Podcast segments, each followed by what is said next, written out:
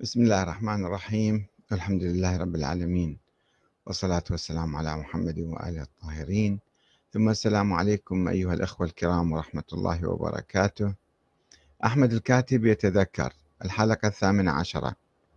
انتصار الثورة الإسلامية الإيرانية وافتتاح الإذاعة العربية في عبادان. تفجرت الثورة الإيرانية بشرارة قام بإشعالها كاتب في صحيفة اطلاعات الإيرانية. هاجم في مقال له الإمام الخميني ووصفه بأنه من أصل هندي حتى يسقط على أساس عند الشعب الإيراني. فخرج وهاي نفس الطريقة مالت صدام حسين أي واحد معارض له هذا صار إيراني. بإيران نفس الشيء الشاه كان يعمل أي واحد يعني معارض له فيحاول أن يحذفه من آه، من الشعب ويتهم أنه هذا هندي أصلا. وإذا كان أصلا هندي يعني ثم ماذا؟ هو مولود هناك هو وأبائه وأجداده. ويعني مو شيء عيب هذا واحد يكون اصله هندي ولا فارسي ولا عربي ولا تركي ولا. ولكن هذه عقلية الطغاة دائما. فخرج طلبة العلوم الدينية في قم في مظاهرة استنكار. وردت عليهم السلطة الشاهنشاهية بإطلاق النار فسقط عدد من الشهداء. وهنا التقط الإمام الخميني الخيط فطالب بخروج الشعب الإيراني بمظاهرات احتجاج في أربعينية شهداء قم. وفي مظاهرات الأربعين سقط عدد جديد من الشهداء في مدينة تبريز أكبر من العدد السابق. فطالب الإمام بخروج مظاهرات أخرى في أربعينيتهم. وهكذا بدأ الإيرانيون يخرجون في مظاهرات صاخبة كل أربعين يوما وتزداد مظاهراتهم قوة وكثافة. ليسقط عدد منهم عدد جديد من الشهداء أكبر في المرة من المرة السابقة. إلى أن خرج الشعب الإيراني كله في مظاهرات اليوم التاسع والعاشر من شهر محرم سنة 1399 هجرية 1979 والشاه آه يعني طلع في هليكوبتر حتى يشوف المظاهرات وإذا شاف الملايين تهتف ضده. فاقتنع الشاه بالرحيل وبدأ النظام الإيراني يتهاوى. إلى أن حل الإمام الخميني في طهران في الأول من مارس يعني شباط 1979 وعين أول ما نزل من الطائرة خطب بالناس وعين السيد مهدي بازرقان اللي كان رئيس حزب كبير في إيران عينه رئيسا لحكومته. في مقابل حكومة بختيار اللي كان الشاه معينها عندما خرج. وهو آخر رئيس وزراء شاهنشاهي. الذي هرب يوم 11 إشباط وانتصرت الثورة الإسلامية في إيران بالبساطة يعني ثورة شعبية كانت بالملايين. وكان العالم العربي يتابع الثورة يوما فيوما. نظرا للسياسة الصهيونية التي كان يتبعها الشاه أما نحن في العراق وفي الحركة الإسلامية والحركة المرجعية بالخصوص اللي كنت أنتمي إليها فقد كنا نتابعها منذ انتفاضة 15 خرداد 1963 وقد كنت ضمن فريق الكشافة في مدرسة حفاظ القرآن الكريم في استقبال الإمام الخميني في كربلاء سنة 1965 عندما هجره الشاه إلى العراق. وأقمنا في الحوزة الكربلائية علاقات وثيقة وعملية مع جماعة رجال الدين المناضلين في إيران. كان عندهم تنظيم من طلبة العلوم الدينية يسمى آه، تنظيم رجال الدين المناضلين في إيران التي تشكل خط الإمام الخميني تقريبا والتي تحمل نفس الأيديولوجية التي نحملها. هو الإمام الخميني نفس الشيء يعني. وهي نظرية ولاية الفقيه. وإحنا كنا نؤمن بها ونتعارك عليها بالستينات مع بقية الأحزاب. ولهذا فقد كان انتصار الثورة الإسلامية في طهران انتصارا لنا أيضا. وكنت ضمن الأصدقاء الإيرانيين جلال الدين فارسي وآخرون كانوا في بيروت يعني معارضة في بيروت فاقتحموا السفارة الإيرانية وأنا ذهبت معهم. وكنت ضمن الأصدقاء الإيرانيين الذين اقتحموا السفارة الإيرانية في بيروت صبيحة الانتصار حيث استسلمت السفارة بسهولة ودون أي مقاومة بل واستطعت الحصول في نفس الساعة على وثيقة سفر إيرانية جواز إيراني باسم وهمي كان يعطون لكل الإيرانيين الموجودين هناك أي واحد يريد يروح الإيران مثلا ما عنده جواز وكذا بسرعة يعني أجبروهم بالحقيقة. باسم وهمي في الاسم اختلقناه بسرعة أعطونا. بدون بدون دون أن أمتلك أي وثيقة إيرانية ولا أعرف الفارسية وهم ما سألوني عن أي وثيقة أيضا. يعني هكذا. آه، وحتى لم أكن أعرف كتابة الاسم بالطريقة الإيرانية وهي تقديم اللقب على الاسم. وفي اليوم التالي حملت عكازتي كانت رجلي مكسورة ذيك الأيام. إثر حادث كما حدثتكم يوم أمس. وسافرت إلى الإمارات العربية حيث كنت أحتفظ بإقامة رسمية هناك وجددت جوازي في السفارة العراقية في أبو ظبي كان منتهي تقريبا عشر سنوات صار له. وانتقلت إلى الكويت. أقل من عشر سنوات كان 73 أخذته ولكن كان منتهي يعني جددت واحد جديد. وانتقلت إلى الكويت لأنضم إلى أول مجموعة كويتية وعربية تسافر في طائرة من الكويت إلى طهران. بعد خمسة عشر يوما من الانتصار لتهنئة الإمام الخميني قائد الثورة. افتتاح الإذاعة العربية.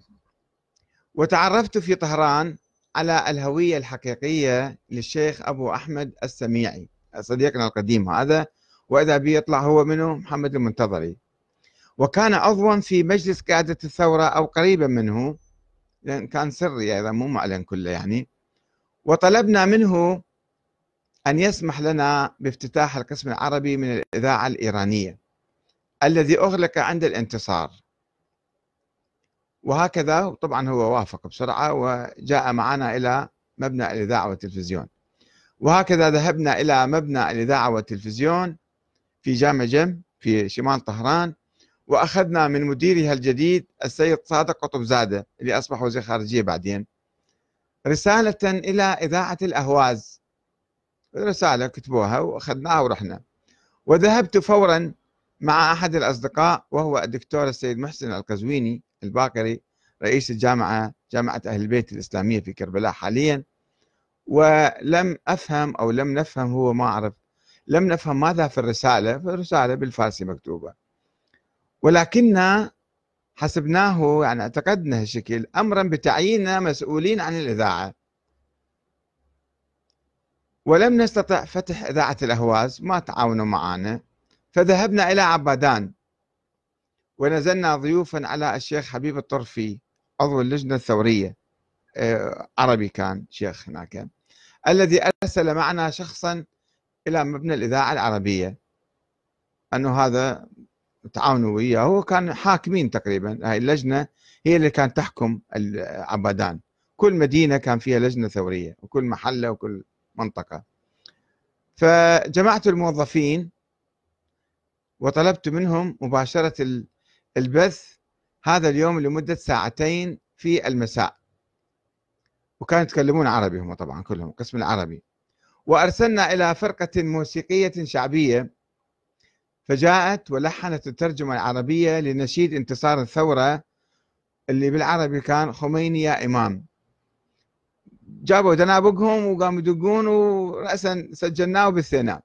خلال ساعة واحدة وكتبت مقالا افتتاحيا وحررت مع زميلي السيد الباكري السيد محسن القزويني نشرة الأخبار.